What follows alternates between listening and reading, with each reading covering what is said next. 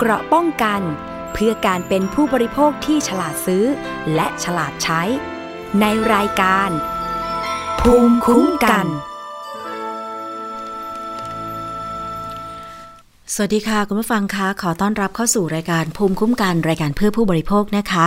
วันนี้อยู่กับดิฉันชนาทิพไพรพงศ์ค่ะทางไทย PBS Podcast รับฟังกันได้นะคะ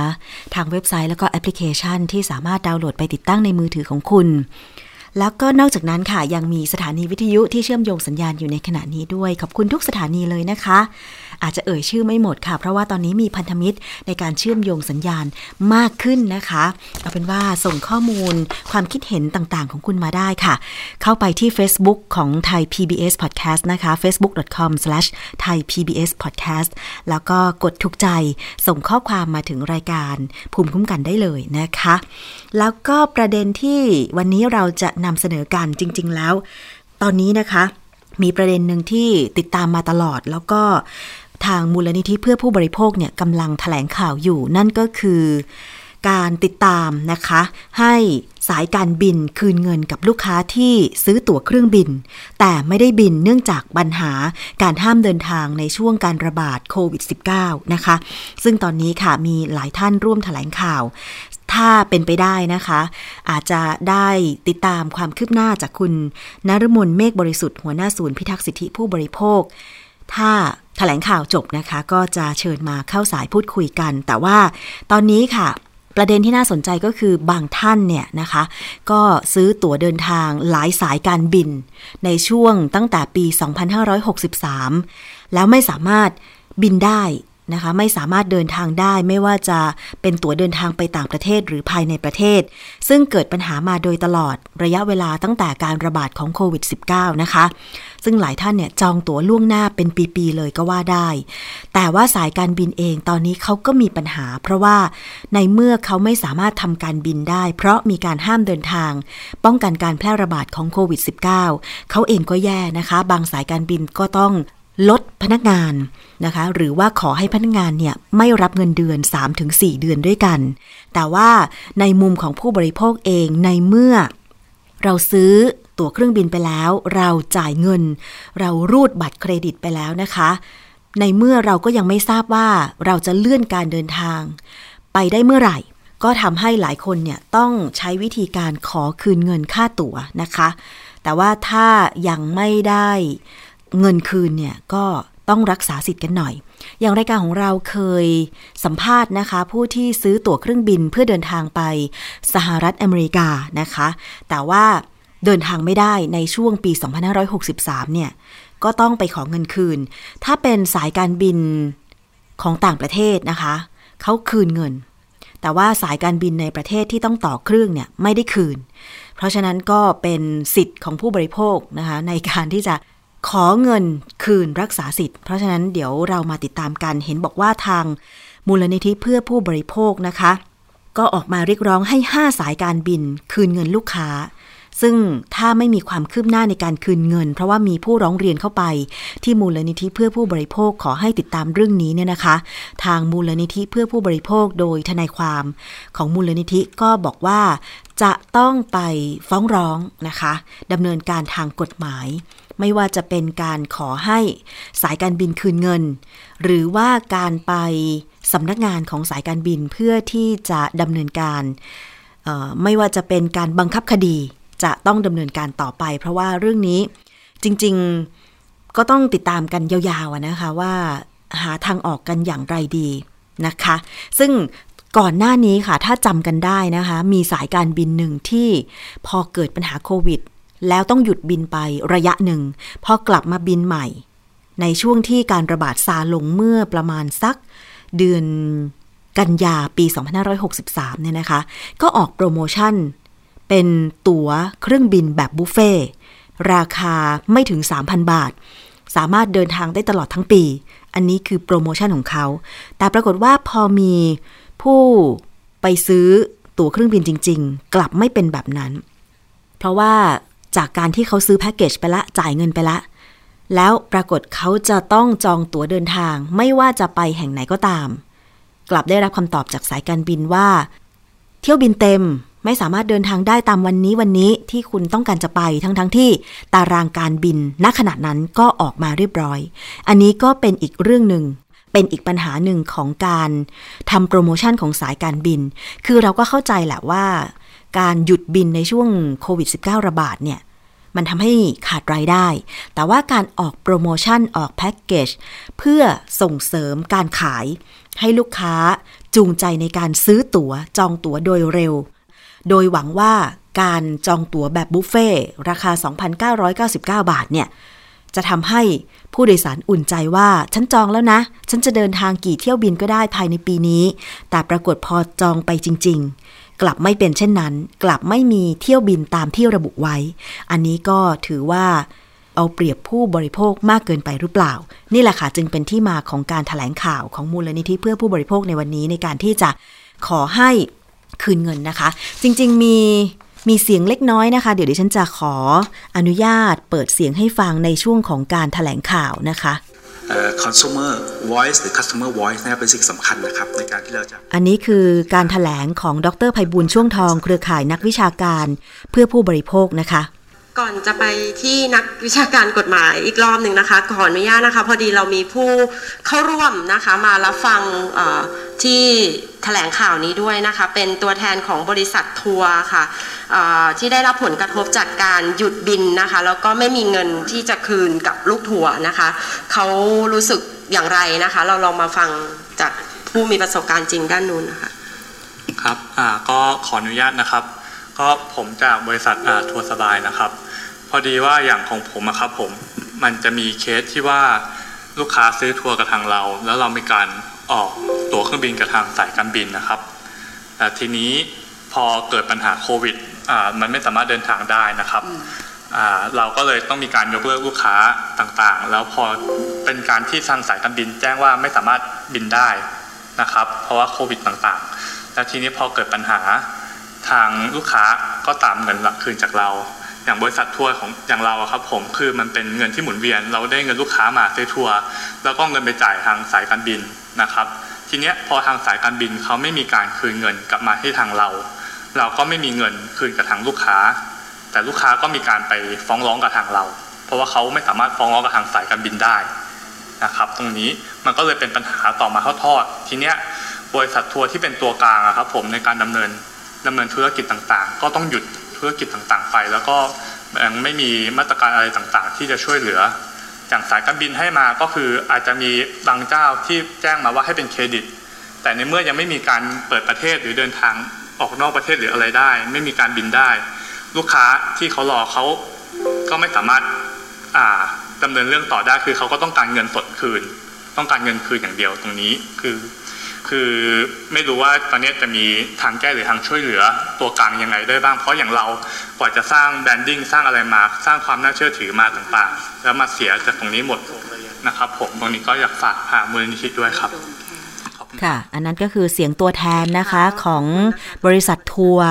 ในการที่จะแก้ไขปัญหา เพราะว่าตัวเองก็ได้รับผลกระทบนะคะ บริษัททัวร์เนี่ยก็ต้องไปจองตั๋วเครื่องบินจากสายการบิน เมื่อบินไม่ได้นะคะ ลูกค้าก็เดินทางไม่ได้ จึงฟ้องร้องกันต่อมาเป็นทอดๆนะคะ ซึ่งเป็นปัญหาจริง ๆ เพราะฉะนั้นคุณผู้ฟังท่านไหนฟังอยู่ในกรุงเทพหรือต่างจังหวัด มีปัญหาคล้ายๆ แบบนี้บ้าง ไม่รู้จะเรียกร้อง เงินคืนจากส่วนไหนก็แจ้งที่มูลนิธิเพื่อผู้บริโภคได้นะคะ ไปฟังการตอบคำถาม จากนักกฎหมายคุณเฉลิมพงศ์กลับดีค่ะเป็นบริษัทในประเทศไทย และเราก็ซื้อตั๋วในประเทศไทยเนี่ยนะมูลคดีมันก็เกิดในประเทศไทย แล้วไอ้จำเลยก็อยู่ในประเทศไทย เมื่อจะเดินทางไปต่างประเทศแต่ไม่ได้เดิมก็ต้องคืนตามหลักก็ต้องชำระหนี้ไม่ได้ชำระหนี้เงินที่ เราส่งมอบไปเป็นค่าบริการเนี่ยก็ต้องคืนตามหลักธรรมดาอยู่แล้วสองถ้าเป็นสายสายการบินอื่นๆต่างชาตินะฮะแล้วก็ไปซื้อผ่านเอเย่นซื้ออย่างที่อื่นมาเนี่ยถ้าสายการบินนั้นก็มีสาขาหรือมีที่ทำการอยู่ในประเทศไทย ก็ฟ้องในประเทศไทยเนี่ยไม่ต้องไปห่วงหรอกว่าจะไม่มีกฎหมายอะไรบ้างครับ เพราะเรามีหน้าที่ฟ้องอย่างเดียวเล่าข้อเท็จจริงให้ศาลศาลมีหน้าที่ไปหากฎหมายมาปรับ กับฟ้องของเราเอง ว่าจะเอาตัวบทกฎหมายใดมาปรับกับฟ้องของเรา ซึ่งมันก็มีอยู่แล้วกฎหมายใกล้เคียงที่สุดก็คือรับขนส่งคนโดยสารนะฮะก็ก็มันก็บอกกว้างๆก็ต้องรับผิดชอบในความเสียหายใดๆที่เกิดจากตัวเขา ก็คุณไม่ได้บินเขาก็เสียหายเงินไม่คืนเขานะครับ แล้วก็ต้องคืนนับแต่วันที่เขาทวงถามหรือเอ่อแจ้งให้คืน ไม่งั้นก็ต้องเจอดอกเบี้ยอีกร้อยละเจ็ดจุดห้าต่อปีจนกว่าจะชำระเสร็จคือบอกให้รู้เลยสายการบินทั้งห้าในฟ้องเราจะเรียกดอกเบี้ยเจ็ดจุดห้านับแต่วันที่จะต้องคืนจนกว่าจะมาเสร็จ ก็ปีหนึ่งแล้วก็คงจะเยอะอยู่นะโทรจะเยียวยาได้บ้าง ค่ะนั่นคือเสียงการตอบคำถามในการที่จะขอเงินคืน เมื่อซื้อตั๋วเครื่องบินแล้วไม่ได้เดินทาง ในการดำเนินการตามกฎหมายนะคะ จากทนายความของศูนย์ทนายความ เพื่อผู้บริโภคคุณเฉลิมพงศ์กลับดีนะคะ เอาเป็นว่าถ้าเกิดคุณผู้ฟังมีปัญหา คล้ายๆแบบนี้นะคะ ซื้อตั๋วเครื่องบิน แล้วไม่ได้บินในช่วงโควิด -19 ยังคงส่งเรื่องร้องเรียนไปได้ที่มูลนิธิเพื่อผู้บริโภคนะคะ เข้าไปค้นหาใน Google ก็ได้ หรือว่าจะติดต่อไปตามช่องทางก็คือ Facebook ก็ได้นะคะ หรือว่าจะร้องเรียนไปที่สำนักงานคณะกรรมการคุ้มครองผู้บริโภคหรือสคบก็ได้ อันนี้เป็นเสียงบางส่วนนะคะ จากการถแถลงข่าวสดๆเลยในตอนนี้นะคะ 11นาฬิกา17 นาทีวันที่ 2 มีนาคม ก็เดี๋ยวติดตามเต็มๆกันอีกครั้งหนึ่งก็แล้วกันถึงความคืบหน้า ในการดำเนินการทางกฎหมายกับการขอคืนเงินจากสายการบินนะคะ คุณผู้ฟัง เอาละค่ะ อีกเรื่องหนึ่งที่มาติดตามกันนะคะก็คือเรื่องของการรณรงค์การใช้จ่ายผ่านโครงการต่างๆ ของรัฐบาลเพื่อกระตุ้นเศรษฐกิจนะคะ หลังจากที่หลายกิจการและหลายคนเนี่ยนะคะต้องตกงานไปนะคะ กิจการก็เปิดไม่ได้ แล้วก็มีโครงการกระตุ้นเศรษฐกิจของรัฐบาลหลาย ๆ โครงการ เราชนะคนละครึ่ง เราเที่ยวด้วยกัน รวมถึงมาตรการกระตุ้นใช้จ่ายโดยการหักลดหย่อนภาษีนะคะซึ่งหลายคนเนี่ยเลือกอย่างใดอย่างหนึ่ง บางคนเข้าเกณฑ์ โครงการนั้นบางคนไม่เข้าเกณฑ์โครงการนี้ก็ว่ากันไปนะคะ แต่ทีนี้หลังจากที่ทางภาครัฐเนี่ยมีการประเมินกันละว่าโครงการต่างๆ เป็นที่พอใจของประชาชนหรือไม่ มีการวางแผนในการที่จะเพิ่มงบ ในโครงการต่อไปด้วยนะคะ เรื่องนี้มีความคืบหน้าจากกระทรวงการคลังค่ะ ประเมินว่ายอดลงทะเบียนกลุ่มผู้ไม่มีสมาร์ทโฟน หรือกลุ่มเปราะบาง รอบล่าสุดเนี่ยนะคะ อาจจะสูงถึง1ล้าน8แสนคน จากที่เคยประเมินอยู่ที่ 1 ล้านคน จึงได้เตรียมขอคณะรัฐมนตรีอนุมัติงบโครงการเราชนะเพิ่มเติมด้วยค่ะ นางสาวกุลยาตันติเตมิตรผู้อำนวยการสำนักงานเศรษฐกิจการคลังในฐานะโฆษกกระทรวงการคลังเปิดเผยว่า มีความเป็นไปได้ที่กระทรวงการคลังจะเสนอคณะรัฐมนตรี พิจารณาอนุมัติ จัดสรรเพิ่มเติม เพื่อให้ใช้ในโครงการเราชนะค่ะ เนื่องจากประเมินว่าจะมีผู้ที่ได้รับสิทธิ์ในโครงการนี้มากกว่าเป้าหมาย 31 ล้าน1แสนคน โดยอาจจะอยู่ที่ประมาณ 32 ล้านคน ปัจจุบัน มีผู้ที่ได้รับสิทธิ์โครงการเราชนะแล้วประมาณ 31 ล้าน5หมื่นคน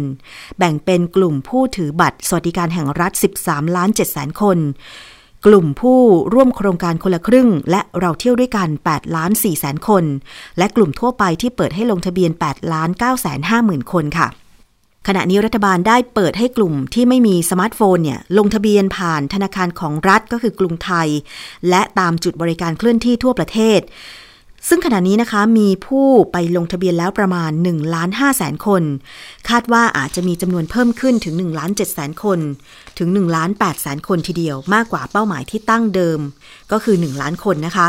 ดังนั้นเมื่อนำไปรวมกับกลุ่มที่ได้รับสิทธิ์ที่มีอยู่เดิมจะทำให้จำนวนรายที่ได้รับการเยียวยาเพิ่มจากเป้าหมายเดิม โดยอาจจะเพิ่มไปถึง 3 ล้าน2แสนคนค่ะ กระทรวงการคลังอยู่ระหว่างการตรวจสอบสิทธิของกลุ่มที่ไม่มีโทรศัพท์ อัจฉริยะหรือสมาร์ทโฟนใช้ โดยใช้เงื่อนไขเดียวกับกลุ่มอื่น ๆ ซึ่งกลุ่มที่ลงทะเบียนระหว่างวันที่ 15 ถึง 21 กุมภาพันธ์ จะเริ่มตรวจสอบสิทธิ์ได้ในวันที่ 4 มีนาคมนี้ และจะได้รับการโอนเงินรอบแรก 5 มีนาคม 2564 ค่ะ ส่วนในกลุ่มที่ลงทะเบียนในช่วงที่รัฐขยายระยะเวลาการลงทะเบียนให้ก็คือ นับจาก 21 กุมภาพันธ์ ถึง 5 มีนาคม จะทยอยประกาศสิทธิ์และได้รับการโอนเงินรอบแรก ในวันที่ 19 มีนาคมสำหรับโครงการนี้นะคะ คณะรัฐมนตรีอนุมัติงบโครงการไว้ที่ 210,000 ล้านบาทค่ะอะเป็นความคืบหน้าแล้วก็เดี๋ยวรอความคืบหน้าว่าจะมีการอนุมัติงบประมาณเพิ่มเติมหรือไม่นะคะ อีกประเด็นหนึ่งค่ะ คุณผู้ฟังผ่านพ้นวันที่ 1 มีนาคมมา หลายคนก็อาจจะดีใจ เพราะว่าถูกลอตเตอรี่นะคะ แต่ว่าการแก้ไขปัญหาลอตเตอรี่หรือว่าสลากกินแบ่งรัฐบาลแพงยังคงทำไม่ได้นะคะ ถึงแม้ว่าจะมีการออกมาย้ำเตือนถึง การดำเนินคดีตามกฎหมายสำหรับผู้ที่ขายสลากกินแบ่งรัฐบาลแพงเกิน 80 บาท แต่หลายคนก็คงเห็นพ้องต้องกันว่า ทุกวันนี้ก็ยังขาย 100 บาทอยู่ดี 2 ใบก็ยังรวมชุดอยู่ดีนะคะขายในราคาใบละ 100 บาท ดิฉันเห็น ถูกสุดใบละ 90 บาท ก็ยังแพงกว่า 80 บาทถึง 10 บาทเดียวทีเดียวนะคะ เพราะฉะนั้นมาดูกันต่อค่ะว่าจะแก้ไขปัญหาเรื่องของการจำหน่ายลอตเตอรี่แพงอย่างไรนะคะ มีแผนการจะทำหวยออนไลน์ เพื่อแก้ไขปัญหาลอตเตอรี่แพงด้วย และไม่สามารถเปิดรับฟังความเห็นได้ก็ต้องพับไปก่อนนะคะสำนักงงานสลากก็เปิดทางเลือกใหม่ รับสมัครผู้ค้าผ่านเครือข่าย GLO Official Sellers นะคะ ไปแล้ว มีเงื่อนไขว่าจะต้องขายสลากใบละ 80 บาทเท่านั้น เริ่มขายประมาณเดือนมิถุนายน 2564 นะคะ คือ เครือข่าย GLO เนี่ยก็คือเครือข่ายของสลากกินแบ่งรัฐบาลใช่ไหมคะเเพื่อที่จะขอให้ทางผู้ที่ร่วมโครงการเนี่ยขายสลากไม่เกิน 80 บาท ซึ่งโฆษกสำนัก โฆษกสำนักงานสลากกินแบ่งรัฐบาลค่ะ ระบุถึงความคืบหน้าในการเปิดรับสมัครตัวแทนเพื่อเข้าร่วมเป็นเครือข่าย GLO Official Seller จำหน่ายสลาก 80 บาท เพื่อเป็นทางเลือกให้กับประชาชนนะคะ ว่าหลังจากเปิดรับสมัครตัวแทนไป เป็นประเภทบุคคลทั่วไปนะคะ สมัคร แล้วตั้งแต่วันที่ 19 กุมภาพันธ์ ถึงเที่ยงวันที่ 1 มีนาคมที่ผ่านมา พบว่ามีผู้ไปสมัครแล้ว 260 ราย ทั้งในกรุงเทพ 50 เขต และนนทบุรี 6 อำเภอสำหรับสาเหตุที่เลือกตัวแทนใน 2 จังหวัดนี้นำร่อง เพราะต้องการ เพราะมีความต้องการซื้อสลากกินแบ่งรัฐบาลเนี่ยสูง และสำนักงงานสลากเชื่อว่าจะสามารถควบคุมการจำหน่ายได้นะคะ โดยเงื่อนไขผู้สมัครเข้าร่วมโครงการ ก็จะต้องเป็นตัวแทนเท่านั้นจึงจะรับสมัครได้ มีสถานที่จำหน่ายเป็นหลักแหล่ง ต้องสามารถติดตั้งกล้อง CCTV หรือกล้องวงจรปิดได้ว่าใครมาซื้อ เห็นการจ่ายเงินทอนเงิน และขายเกินราคาไม่ได้ และต้องห้ามเดินเร่ขายด้วยนะคะ นอกจากนี้ยังต้องเสนอแนวทางการขาย ซึ่งหากผ่านการพิจารณาจะมีการจับฉลาก โดยตัวแทนจะได้รับสลากกินแบ่งรัฐบาลเดือนละ 5 เล่ม เพิ่มเป็น 25 เล่ม เชื่อว่าจะทำให้มีกำไรเพียงพอ และขายไม่เกินราคา 80 บาทแน่นอน อันนี้คือเกณฑ์ที่วางไว้นะคะสำหรับผู้ ผู้ค้าสลากที่สมัครเข้าร่วมโครงการจำหน่ายสลากไม่เกิน 80 บาทนะคะ สำหรับตัวแทนจำหน่ายที่พบว่ามีการเปลี่ยนมือไปให้กับผู้อื่น หรือรับสลากนอกมาจำหน่าย จะถูกริบเงินประกัน 10%และถูกตัดสิทธิ์เข้าร่วมโครงการนะคะ ซึ่งเมื่อถามว่าแนวทางนี้เนี่ยจะช่วยแก้ปัญหาสลากกินแบ่งรัฐบาลขายเกินราคาได้หรือไม่ โฆษกสำนักงงานสลากระบุว่า อาจจะช่วยไม่ได้แต่เป็นทางเลือกได้ เพราะว่าตัวแทนจำหน่ายยังมีไม่มาก เมื่อเทียบกับ ผู้ค้าทั้งประเทศหรือประมาณ 1,400 เล่ม หรือ 140,000 ใบ เทียบกับ 1 ล้านเล่มหรือ 100 ล้านใบ ถือว่าน้อยอยู่นะคะ ทั้งนี้จะมีการประเมินทุก 3-6 เดือนว่า ได้รับผลตอบรับมากน้อยเพียงใด หากได้รับการตอบรับได้ก็อาจจะพิจารณาขยายไปยังจังหวัดอื่น ๆด้วยนะคะสำหรับสลาก โครงการ GLO ก็คาดว่าจะเริ่มจำหน่ายได้ในเดือนมิถุนายนนี้ โดยโครงการนี้มีระยะเวลา 1 ปี ก็ลองดูนะคะว่า จะได้ผลหรือไม่ได้ผลอย่างไร เพราะว่าจริง ๆ แล้วเนี่ยไม่ต้องรับสมัครในจำนวนเท่านี้ก็ได้เนาะ คือกองสลากอะ่ะ มันจะต้องควบคุมให้ได้สิ ใช่ไหมคะ เพราะว่าราคามันติดอยู่แล้วว่า ว่าให้ขายไม่เกินฉบับละ 80 บาทอะแล้วมันติดปัญหาตรงไหนล่ะ ดิฉันเชื่อแน่ว่า กองสลากนั่นแหละ รู้ดีที่สุดว่าปัญหาติดตรงไหนนะคะอะอันนี้ก็เดี๋ยวมาดูกันก็แล้วกันว่าจะพอบรรเทาปัญหาการขายสลากเกินราคาได้หรือไม่นะคะ คุณผู้ฟัง อีกเรื่องหนึ่งค่ะมาตามกันต่อ เรื่องของการจับหมอเถื่อน อันเนี้ย ออกข่าวกันอยู่เป็นประจำ แต่ก็ยังมีผู้ที่อาจจะหลงเชื่อไปฉีดฟิลเลอร์นะคะหรือว่าโบท็อกกับหมอเถื่อน หมอเถื่อนในที่นี้คือ ไม่ใช่หมอจริง ๆ เป็นหมอกระเป๋าที่หิ้วสารนะคะ แล้วก็อุปกรณ์ต่างๆ ไปฉีดให้ลูกค้า ตามที่พักอาศัยหรือจุดนัดพบต่างๆ ซึ่งล่าสุดเนี่ยตำรวจบกปคบนะคะ ก็ตามจับหมอเถื่อน ได้อีกแล้วคุณผู้ฟังนะคะ กองบังคับการปราบปรามการกระทำความผิดเกี่ยวกับการคุ้มครองผู้บริโภคค่ะนำโดยพลตำรวจตรี นัทศักดิ์ชาวนาใสยผู้บังคับการบกปคบนะคะ แล้วก็เจ้าหน้าที่ตำรวจเนี่ยนำกำลังเข้าจับกลุ่มนายธนพิพัฒน์หรือฉายาหมอดั้มอายุ 41 ปี ผู้ต้องหาตามหมายจับสารอาญาที่ 2530ทับ2558 ลงวันที่ 17 ธันวาคม 2558 ในความผิดฐานกระทำโดยประมาทเป็นเหตุให้ผู้อื่นได้รับอันตรายสาหัส ประกอบวิชาชีพเวชกรรมโดยไม่ได้รับอนุญาต ร่วมกันขายยาที่ไม่ได้ขึ้นทะเบียนตำรับยา ร่วมกันขายยาแผนปัจจุบันโดยไม่ได้รับอนุญาตด้วยนะคะ ซึ่งเรื่องนี้เดี๋ยวเรามาตามกันอีกครั้งหนึ่ง แต่ว่าตอนนี้ดิฉันมีสายของคุณนฤมลเมฆบริสุทธิ์ค่ะ หัวหน้าศูนย์พิทักษ์สิทธิผู้บริโภค มูลนิธิเพื่อผู้บริโภค จะมาพูดคุยเกี่ยวกับเรื่องของการแถลงข่าว ขอให้คืนเงินลูกค้าสายการบินนะคะ สวัสดีค่ะ คุณนฤมลคะ วัสดีค่ะ ค่ะ เมื่อสักครู่ได้ติดตามการถแถลงข่าวทาง Facebook Live ของมูลนิธิด้วยนะคะ แต่ว่าอยากจะขอถามกันอีกครั้งหนึ่งค่ะว่าจะดำเนินการทางคดีอะไรอย่างไรบ้างคะ คุณนฤมลก็คงจะหลักการทางกฎหมายนะคะคือเอ่อแจ้งให้สายการบินรับผิดชอบก่อนนะคะคือเป็นการเขาเรียกว่าการทวงถามเนาะแล้วก็หลังจากที่มีการทวงถามเนี่ย แล้วสายการบินก็จะไม่ดำเนินการก็ยื่นฟ้องไป นอกทีนี้มันก็จะมีประเด็นเรื่องของการอ่ารวบรวมผู้บริโภคนะคะที่เกิดผลกระทบซึ่งตอนนี้เรามีอยู่ห้าสายการบินที่มีอ่าจำนวนผู้บริโภคอยู่ประมาณสามสิบเอ็ดรายนะคะก็คิดว่าจะดำเนินการต่อในเรื่องนี้นะคะ ค่ะ ก่อนอื่นก็คือจะแจ้งไปยังสายการบิน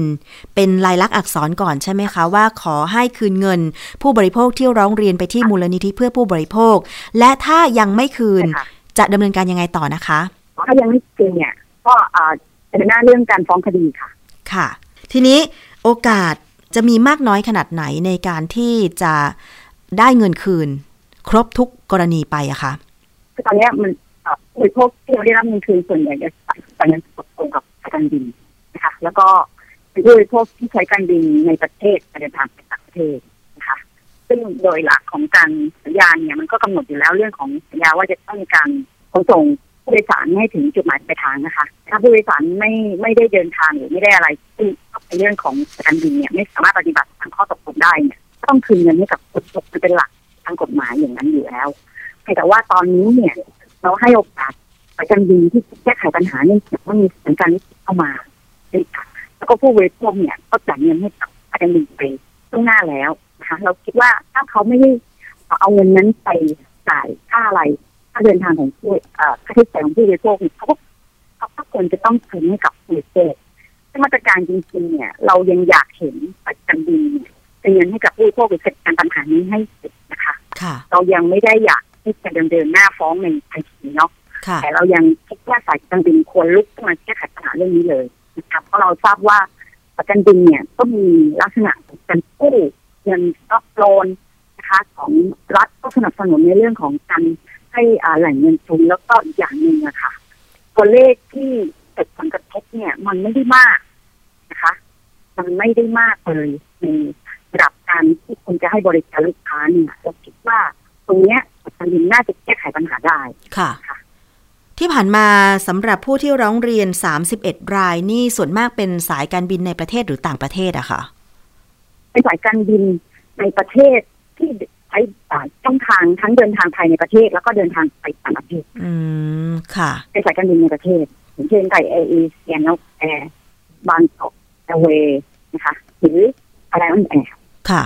เห็นความคิดเห็นบางคนที่แสดงความคิดเห็นเข้าไปบอกว่า ติดต่อสายการบินยากมาก เคาน์เตอร์ ก็ไม่มีเจ้าหน้าที่ให้บริการหรือโทรไป call center ก็ไม่ได้ตอบรับ โดยบุคคลอาจจะเป็นเครื่องตอบรับอะไรแบบนี้ค่ะ ซึ่งอันนี้จะเป็นเรื่องที่ทางมูลนิธิจะแจ้งให้กับทางสายการบินต่างๆ ที่จะส่งหนังสือไปด้วยไหมคะ เพราะว่าเห็นมีเยอะเหลือเกินปัญหาแบบนี้เป็นการดูแลค่ะให้ครัวเรือนนะคะ เข้าไปตรวจสอบแล้วก็จัดการมาตรการนี้ค่ะ เนื่องจากว่าเอ่อปัญหาเรื่องร้องเรียนเนี่ยค่ะไม่ใช่แค่เรื่องของการไม่ได้เงินคืนอย่างเดียวนะคะการติดต่อสายการบินตอนนี้นะคะ ใช้ระบบโรบอท ก็คือติดต่อผ่าน AI นะคะแล้วก็มีระบบตอบรับอัตโนมัติถึงไม่รู้เรื่องก็ติดต่อไม่ได้แล้วนะคะอันนี้ก็เป็นประเด็นหนึ่งที่มันมีการขึ้นเพื่อนทางนโยบาย ที่ผู้บริโภคเนี่ยมักจะบอกเสมอว่าไปติดต่อเคาน์เตอร์ก็ไม่มีคนอ่ารับเรื่องนะคะหรือว่าจะติดต่อผ่าน call center ก็ไม่มีคนรับโทรศัพท์หรือติดต่อผ่าน AI เหมือนคุยกันไม่รู้เรื่อง ตรงเนี้ยมีปัญหาตลอดค่ะถ้าที่เราแจ้งไปที่อ่าหน่วยงานกำกับและดูแลก็พบ ปัญหาเรื่องพวกนี้เหมือนกัน ค่ะนะคะเราคิดว่าเขาหน่วยงานกำกับดูแลเนี่ยก็ไม่น่าจะต้องมีมาตรการแค่ส่งเสริมมา เราเขาควรกำกับดูแลด้วยว่าผู้ประกอบการสายการบินจะจัดการเรื่องนี้ให้กับผู้บริโภคยังไงอะค่ะค่ะ บางคนก็บอกว่าจริง ๆ แล้วเขาก็ไม่ได้อยากได้เงินคืนนะคะ แต่ว่าขอเลื่อน flight บินได้ไหม ซึ่งบางสายการบินไม่มีทางเลือกให้เลย คือไม่สามารถเลื่อน flight ได้ ขอเงินคืนก็ไม่ได้ ตรงนี้มีปัญหาร้องเรียนไปที่มูลนิธิเยอะไหมคะ แบบว่าไม่มีทางเลือกให้เลือกเลยไม่ได้แล้วก็ไม่มีทางเลือกให้เลื่อนเนี่ย ก็ยกเลิก flight อย่างเดียวอือฮึถูกไหมคะค่ะหมายถึงว่าเป็นลักษณะของผู้บริโภคคือผู้บริโภคจะมีอันเนี้ยมันมีปัญหาอยู่สองรูปแบบรูปแบบแรกก็คือสายการบินยังดีอยู่ผู้บริโภคจะจะเลิกมีสายการบินเส้นทางนั้นนะคะกับสายการบินยกเลิกก็บินเลย ค่ะก็บินเลยในอ่าในในในอ่ากำหนดการเดินทางรอบนั้นค่ะ อันเนี้ยมันต้องมีข้อที่จริงนะคะที่การที่มาประกอบการพิจารณา เช่น ถ้าสายการบินยกเลิกเที่ยวบินเองเนี่ยยังไงกฎหมายนี้ก็คุ้มครองผู้บริโภคอยู่แล้วนะคะ ว่าต้องคืนเงินค่ะนะคะถ้าเป็นเงินสดจากสิบวันถ้าเป็นบัตรเครดิตก็คือสิบห้าวันนะคะอันนี้ชัดเจนนะ อันนี้แต่ว่ากฎหมายไทยเนี่ย มันก็จะมีการคุ้มครองในส่วนของ ผู้โดยสารที่ใช้บริการสายการบินภายในประเทศ และบินในประเทศค่ะเนี่ยมันมีกฎหมายชัดเจนเรื่องนี้นะคะแต่ว่ากรณีที่มันเป็นสายการบินที่บินอะเป็นสายการบินในประเทศแต่บินไปต่างประเทศหรือบินระหว่างประเทศค่ะนะคะ อันเนี้ยยังไม่มีกฎหมายคุ้มครอง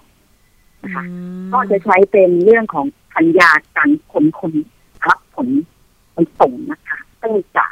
เอ่อต้องมีการรับส่งผู้โดยสารตามข้อตกลงกันนะคะ ก็คือต้องบินเที่ยวนี้ไปเที่ยวนี้ แต่ว่าพอพอมันบินไม่ได้สายการบินยกเลิกเที่ยวบินแล้วมีช่องทางอันนี้สายการบินผิดสัญญาชัดเจนนะคะยังไงก็ต้องคืนค่ะ แม้แต่ว่าเหตุการณ์การระบาดของโควิด -19 ซึ่งอาจจะไม่ถือเป็นสาเหตุสุดวิสัยที่สายการบินจะไม่คืนใช่ไหมคะคุณนฤมลคือยังไงก็ต้องคืน เพราะว่าลูกค้าจ่ายเงินไปแล้ว ถึงแม้ว่าจะเป็นคำสั่งของภาครัฐในการหยุดบิน หยุดการเดินทางก็ตาม อันนี้สายการบินก็ต้องรับผิดชอบคืนเงินใช่ไหมคะคุณนฤมลก็ต้องให้ลูกค้าเลือกระหว่างการที่จะเลื่อนไฟลท์บริการต่ออืมอ่าเลื่อนไฟลท์ไปเอ่อให้เครดิตเอาไว้ การบิน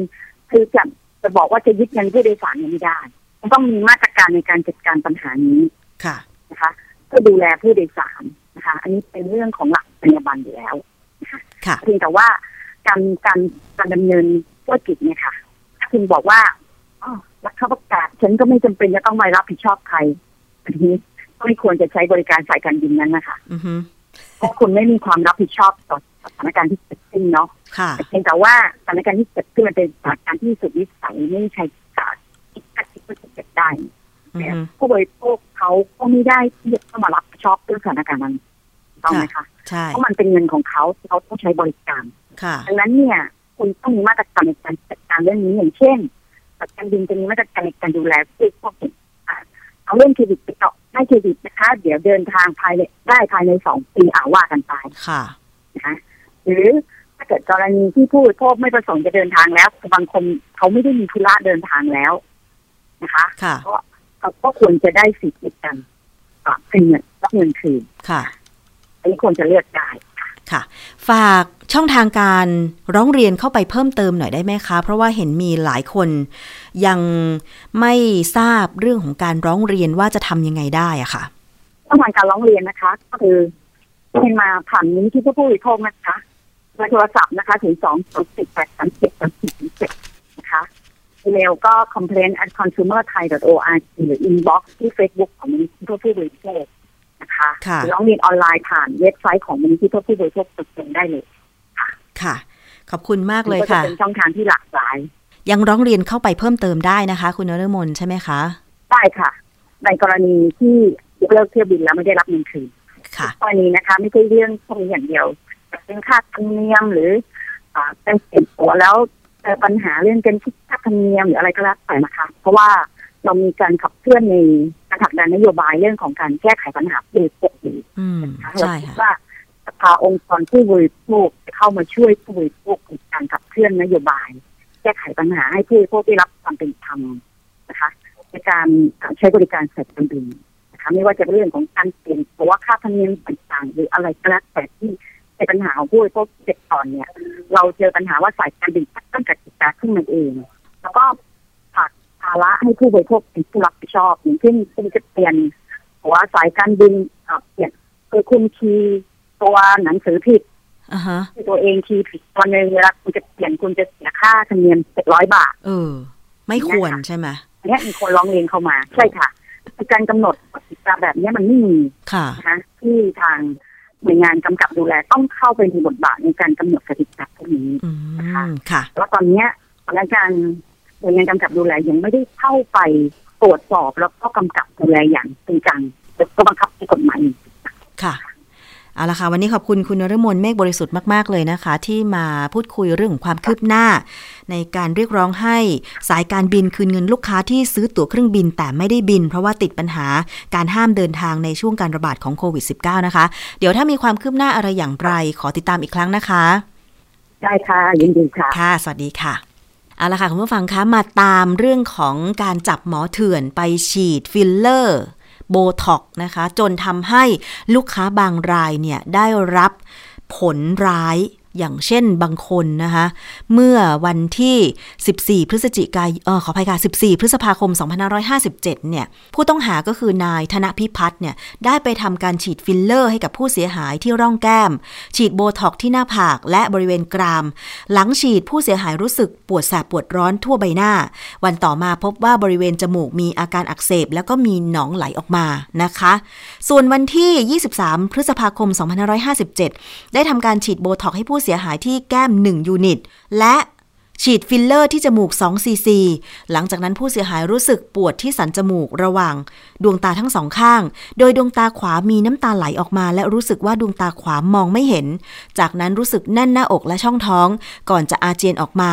ต่อมาดวงตาข้างขวาผู้เสียหายบอดสนิทเลยนะคะ อันนี้เป็น 2 กรณีที่นายธนพิพัฒน์ซึ่งเป็นหมอเถื่อนก็คือไม่ได้เป็นหมอจริง ๆ เป็นแค่บุรุษพยาบาล ไปทำการฉีดฟิลเลอร์นะคะ แล้วก็ฉีดโบท็อกให้กับลูกค้าแล้วก็ต้องถูกจับตรงนี้นะคะ เพราะฉะนั้นดูให้ดีๆ ค่ะ ผู้หญิงทั้งหลาย อยากจะรักสวยรักงามไปคลินิกที่เขามีคุณหมอที่ร่ำเรียนมาทางด้านการเสริมความงาม จะได้ช่วยฉีดให้คุณได้สวยและไม่เป็นอันตรายนะคะ คุณผู้ฟัง เบื้องต้นเนี่ยนะคะตำรวจก็ตั้งข้อหานายธนพิพัฒน์ นะคะ ที่รับสารภาพตลอดข้อกล่าวหาก่อนนำตัวส่งไปให้พนักงานสอบสวนดำเนินคดีตามกฎหมายต่อไปค่ะ อันนี้มาเตือนภัยกันอีกครั้งหนึ่งนะคะ อย่าไปหลงเชื่อหมอเถื่อนเลย ถึงแม้ว่า ราคาจะถูกกว่าแต่เขาไม่ใช่หมอเนาะคุณผู้ฟัง อาจจะเป็นอันตรายตามมาได้ค่ะ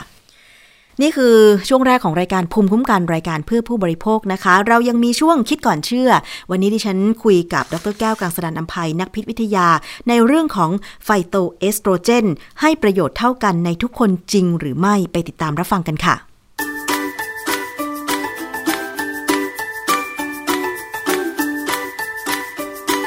ช่วงคิดก่อนเชื่อ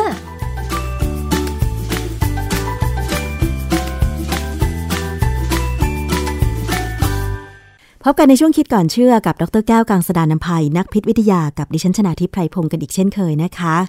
พูดถึงเรื่องของไฟโตเอสโตรเจนอีกครั้งหนึ่งค่ะ เราทราบกันแล้วนะคะว่าเอสโตรเจนก็คือฮอร์โมนที่อยู่ในร่างกายของเรา มีทั้งในผู้หญิงแล้วก็ผู้ชาย แต่ว่าจะมีในผู้หญิงมากหน่อยนะคะ เรียกว่ามันเป็น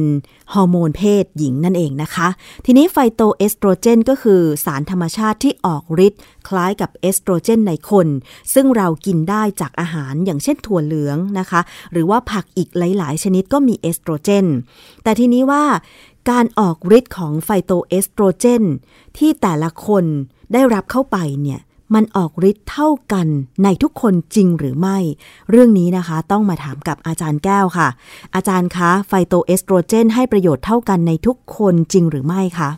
ในความเป็นจริงแล้วเนี่ยมันไม่เท่ากันนะฮะก่อนอื่นเนี่ยไฟโตเอสโตรเจนเนี่ยมีเยอะนะฮะเป็นร้อยๆชนิด มีพืชหลาย ๆ ชนิดที่ให้มัน ดังนั้นเนี่ยเวลาเรากินเข้าไปเนี่ยมันขึ้นอยู่กับว่าเราได้ไฟโตเอสโตรเจนจากอะไร แต่ส่วนใหญ่ในธรรมชาติเนี่ยมนุษย์ได้จากถั่วเหลืองเป็นหลักนะฮะหรือว่าถ้าเป็นกรณีของยาเนี่ยก็มักจะมีการใช้กวาวเครือกวาวเครือเนี่ยไม่ใช่อาหารนะไม่มีใครเอามาทำเป็นอาหาร เพราะฉะนั้นไม่ต้องไปสนใจนะสนใจแต่ไอตัวเอสโตรเจนที่อยู่ในถั่วเหลืองว่าเรากินเป็นอาหารหลัก เป็นอาหารทั่วไปของคนทางเอเชีย แต่ครั้นี้มันมีประเด็นว่าบางครั้งเนี่ยงานวิจัยที่เขาทาศึกษาเนี่ยปรากฏว่าคนทางตะวันตก ผู้หญิงตะวันตก กลับไม่ได้ประโยชน์จากไฟโตเอสโตรเจน เหมือนคนทางผู้หญิงทางตะวันออกทำไมอะมันมีคำอธิบาย มันมีคำอธิบายทีหลังที่เขาไปศึกษา คือโดยธรรมชาติเนี่ยสารพวกไฟโตเอสโตรเจน เนี่ย เวลาอยู่ในพืชเนี่ย ถ้าเรากินเข้าไปใหม่ ๆ เนี่ย มันยังไม่ออกฤทธิ์ต้องมีการเปลี่ยนแปลงในร่างกายเราก่อน ตัวที่จะช่วยเปลี่ยนแปลงเนี่ย กลายเป็นแบคทีเรียที่อยู่ในลำไส้ของเรานะฮะแบคทีเรียส่วนใหญ่จะอยู่ในลำไส้ใหญ่ มีบทความหนึ่งชื่อ Biotransformation of Dietary Phytoestrogen by Gut Microbes นะฮะชื่อชื่อเนี่ย Biotransformation เนี่ยมันหมายความว่าการเปลี่ยนแปลงอะไรก็ตามหรือสารเคมีเนี่ยในร่างกายของสิ่งมีชีวิตคือคนนี่แหละนะฮะ Dietary Phytoestrogen เนี่ยก็คือไฟโตรเอสโตรเจนที่อยู่ในอาหาร เช่น วันนี้เราจะคุยเรื่องทูเหลือง by gut microbe กัดกัดัดไมโครบนี่คำว่ากัดก็หมายถึง gastrointestinal ก็หมายถึงทางเดินอาหารเราคำว่ากัดเนี่ยเป็น GUT กัดเนี่ยเป็นคำเหมือนกับคำที่ย่อนะฮะที่เขาเรียกกันเป็นที่รู้กันในหมู่นักวิทยาศาสตร์ไมโครบก็คือสิ่งมีชีวิตเล็กๆ แบคทีเรีย เชื้อราไวรัสอะไรก็ตาม แต่ในร่างกายเราเนี่ยส่วนใหญ่จะเป็นแบคทีเรียนะฮะบทความของเขาเนี่ยจะเป็นการรีวิว ซึ่งเป็นการรีวิวสองทางหมายความว่าดูผลของ ไฟโตเอสโตรเจน ต่อสิ่งมีชีวิตในร่างกายเรา และดูผลของสิ่งมีชีวิตในร่างกายเรา ต่อไฟโตเอสโตรเจนหมายความว่ามันมีผลทั้งสองข้างนะฮะบทความเนี่ยใหญ่มากตีพิมพ์ในวารสาร Biotechnology Advances ปี 2020 เนี่ยเออในบทความเนี่ยเขาจะพูดให้เห็นว่าไฟโตเอสโตรเจนเนี่ยส่วนใหญ่แล้วเมื่อเรากินแล้ว เราต้องมีการเปลี่ยนแปลง และการเปลี่ยนแปลงนั้นบางทีบางทีมันซับซ้อนมาก เดี๋ยววันนี้ผมจะยกตัวอย่างความซับซ้อนให้ดูว่า ความซับซ้อนเนี่ยทำให้คนที่มีแบคทีเรียในลำไส้ต่างกัน อาจจะได้ผลไม่เท่ากันนะฮะคราวนี้ก่อนอื่นเนี่ยไฟโตเอสโตรเจนตัวหลักที่อยู่ในถั่วเหลืองที่เรามักจะเคยได้ยินคือ genistin อีกตัวหนึ่งคือ daidzin ชื่อของมันเนี่ยอย่าง genistin เนี่ยเขาสะกด G E N I S T I N อันนี้เป็นชื่อที่ของสารเคมีธรรมชาติ ซึ่งเป็นสารที่เกาะติดอยู่กับน้ำตาล มันจะมีน้ำตาลตัวหนึ่งเกาะติดอยู่กับสารตัวนี้เราเรียกว่า genistin ถ้าเรากินสารตัวนี้เข้าไปในร่างกายเนี่ยร่างกายจะมีเอนไซม์ของเราเองก็มีของแบคทีเรียก็มีส่วนใหญ่จะเป็นแบคทีเรียที่ซ้ำนะฮะจะย่อย genistin ไปเป็น genisteinสะกดตากันนิดเดียวนะฮะคือคำว่าตินนี่ C I N แต่ถ้าเป็นตีอินเนี่ยคือ T E I N และจะเป็นอย่างนี้ส่วนใหญ่ในในในเรื่องเกี่ยวกับไฟโตเอสโตรเจน ถ้ามีสารตัวไหนลงท้ายคำว่า T I N จะถูกเปลี่ยนไปเป็น TEIN เมื่อเมื่อเข้าไปอยู่ในร่างกายเรานะฮะแบคทีเรียในลำไส้ใหญ่เราเนี่ยส่วนใหญ่จะเป็นตัวที่คอยเปลี่ยนเจนิสตินให้เป็นเจนิสตีนเดซินให้เป็นเดซีอินอะไรเงี้ยนะ ที่สำคัญคือแบคทีเรียในลำไส้ใหญ่เราเนี่ย เข้าที่เข้ารวบรวมกันมา พบว่ามีประมาณพันชนิด อืมค่ะ แต่ว่าในตัวคนเราเนี่ยจะมีอยู่เฉลี่ยประมาณ 400 ชนิด400ซึ่งก็เยอะนะ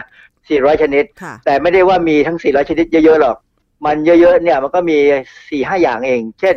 ถ้าเรารู้จักกันดีเนี่ยก็จะเป็นเอ่อพวกแลคโตไบซิล i หรือแลคโตไบซิลัสค่ะที่เรากินพวกนมเปรี้ยวเข้าไปเพื่อจะเพิ่มพวกเนี้ยเนื่องจากว่า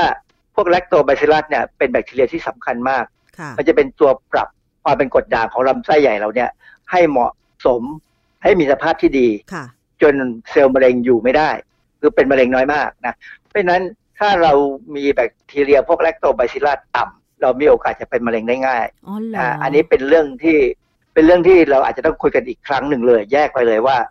เราจะทำยังไงจะเราจะปรับยังไง เราถึงจะลดความเสี่ยงของการเป็นมะเร็งลำไส้ใหญ่ได้ค่ะนะฮะอาจารย์ถามเล็กน้อยค่ะว่าแบคทีเรียแลคโตบาซิลัสเนี่ย มันจะส่งผลให้เราเป็นมะเร็งได้ยังไง มันจะมีอะไรบ่งบอกคะมันจะส่งผลให้เราลดความเสี่ยงการเป็นมะเร็ง แล้วมันมีอะไรบ่งบอกว่านะเรามีเจ้าแบคทีเรียตัวนี้น้อย จริง ๆ เนี่ย เวลาเรากินอาหารที่มีใยอาหารพวก soluble fiber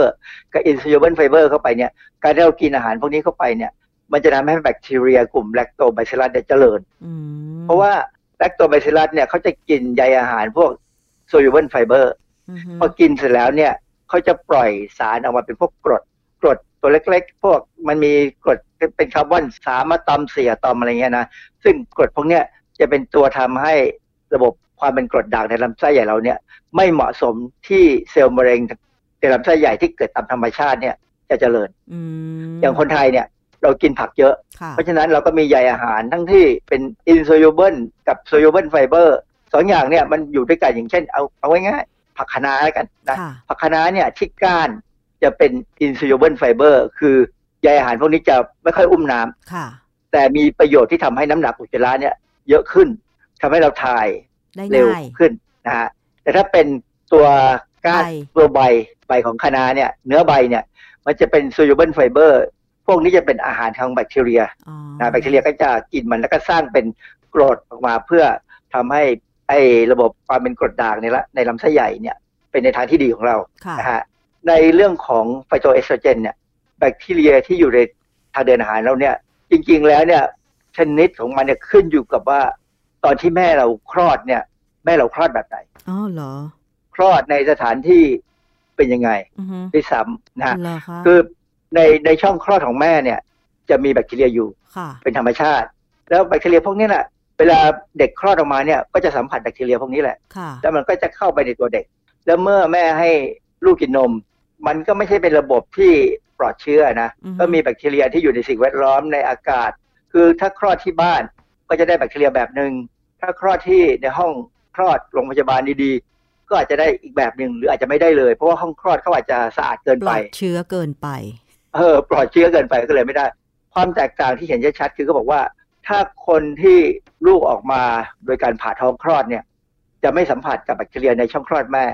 เพราะฉะนั้นเด็กพวกนี้ก็จะมีแบคทีเรียต่าง ในลำไส้ใหญ่เนี่ยต่างไปจากเด็กที่ออกธรรมชาติค่ะซึ่งเป็นสิ่งที่ว่าทำไมคนบางคนถึงต้องกินนมเปรี้ยวค่ะอย่างอย่างผมเนี่ยผมไม่เคยมีปัญหา เพราะว่าผมคลอดธรรมชาติอ๋อเหรอดิฉันก็คลอดธรรมชาติอาจารย์ ก็คงไม่มีปัญหาเราก็คงมีแบคทีเรียที่แม่ให้มาแล้ว หวังว่าอย่างนั้นเขาบอกว่าเขาบอกจริง ๆ แล้วเนี่ย มันรวมไปถึงพยาบาลที่ดูแลเราตอนที่เราอยู่ตัวเล็ก ๆ อยู่ใน ในห้องคลอด หรือว่าเอามาอยู่ห้องนอกห้องคลอดแล้วก็ตามเนี่ยพยาบาลนี่ก็จะเป็นคนที่จะให้แบคทีเรียเราด้วย เพราะเขาก็ไม่ได้เป็นคนปลอดเชื้ออ๋อใช่ไหมฮะอาจารย์ ถ้าครับไม่ได้คลอดที่โรงพยาบาลล่ะ คลอดที่บ้านกับหมอตำแยล่ะอาจารย์ อันนั้นอาจจะดีกว่า เพราะว่าแบคทีเรียเยอะ จริงเหรอ ดิฉันทอดนะที่บ้านอาจารย์เอออาจจะได้แบคทีเรียธรรมชาติที่เราต้องการเยอะ คือ แบคทีเรียธรรมชาติเนี่ยเป็นเรื่องที่มีประโยชน์มากอย่างเวลาเราทำเต้าหู้ยี้ทำเต้าเจี้ยวเนี่ยนะค่ะเราใช้แบคทีเรียธรรมชาติทั้งนั้นเลยอืมนะที่มันลงไปทำให้เกิดเต้าหู้ยี้เกิดเต้าเจี้ยวได้ หรือทำผักกาดดองเนี่ย ก็เป็นแบคทีเรียธรรมชาติทั้งนั้นเลย ผักกาดที่จะมาทำผักกาดดองเนี่ย จะต้องล้างให้ไม่สะอาดนัก ถ้าสะอาดเกินไปเนี่ย มันจะไม่มีแบคทีเรีย เห็นภาพเลยว่าทำผักกาดดองต้องไม่สะอาดมากนัก มันมีภาพหนึ่งที่ถูกแชร์มาทางสื่อสังคมออนไลน์ไม่รู้ เป็นภาพตัดต่อหรือภาพอะไรสักอย่างหนึ่งนี่แหละ แต่เป็นลักษณะของคนที่ทำผักกาดดองอะอาจารย์ ลงไปเหยียบในอ่างผักกาดดองอะ อันนี้หรือเปล่าอาจารย์ประมาณนั้นนะหรือแม้กระทั่งการทำแหนมเนี่ยนะค่ะห้ามเอาหมูไปล้างเด็ดขาดเพราะถ้าล้างหมูเมื่อไหร่นะแทนจะได้แหนมจะได้กลายเป็นหมูเน่าอ๋อเพราะอะไร เพราะว่า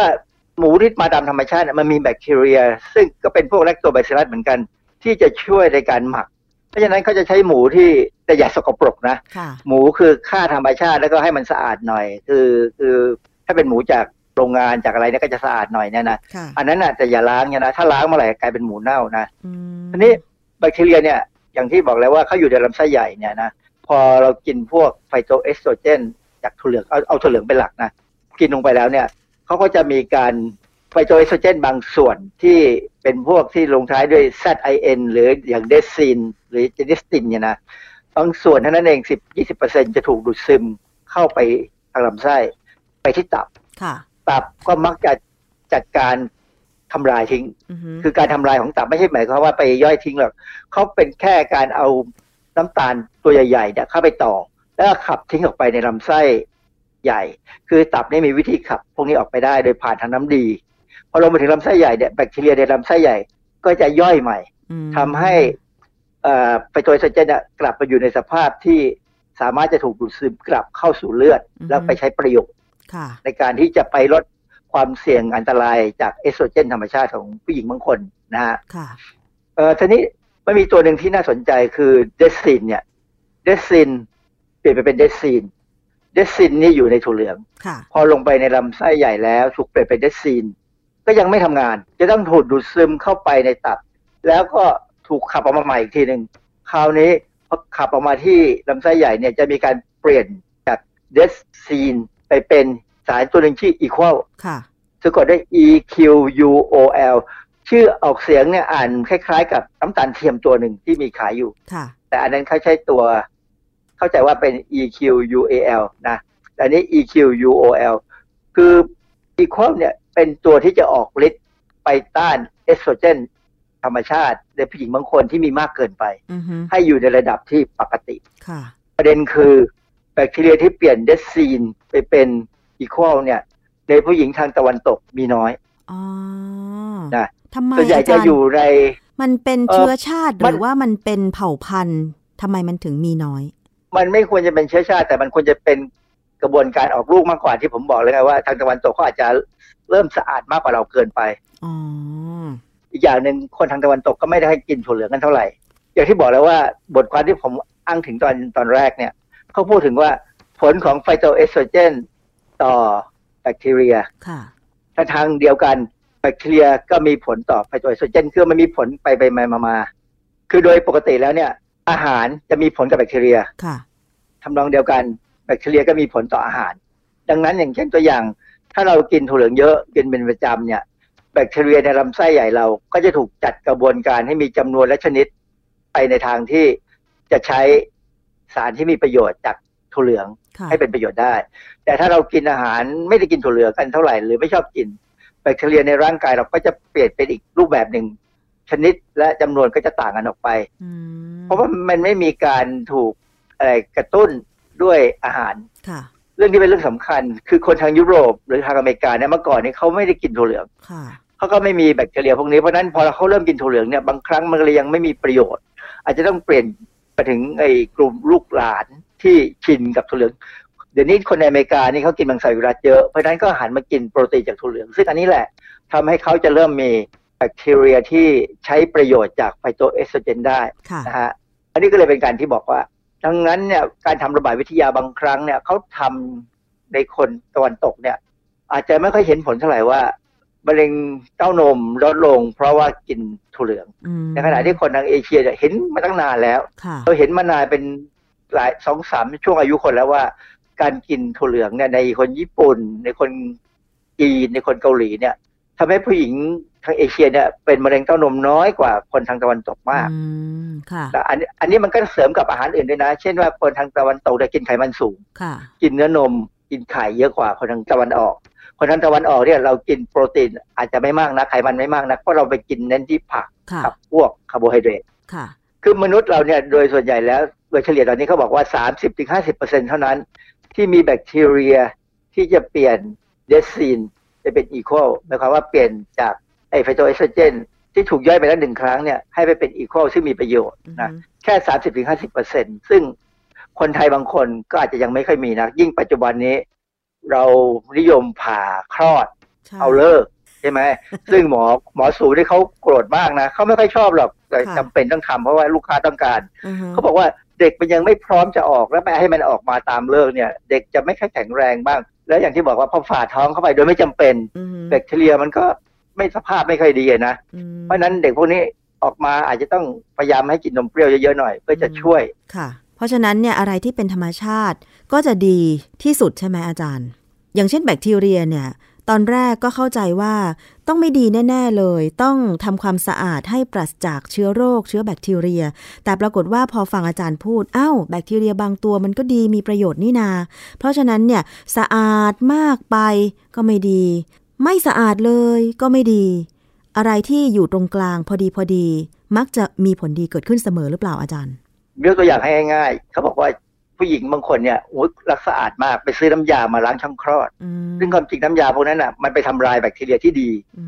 นะฮะซึ่งอันนี้ไม่ใช่สิ่งที่ควรจะทำเพราะว่าพอไปทำลายแบคทีเรียที่ดีแล้วเนี่ยแบคทีเรียไม่ดีซึ่งมีโอกาสจะเข้าไปเนี่ย มันอาจจะไปก่อให้เกิดมะเร็งก็ได้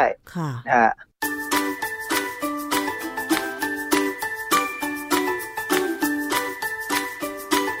ช่วง คิดก่อนเชื่อแ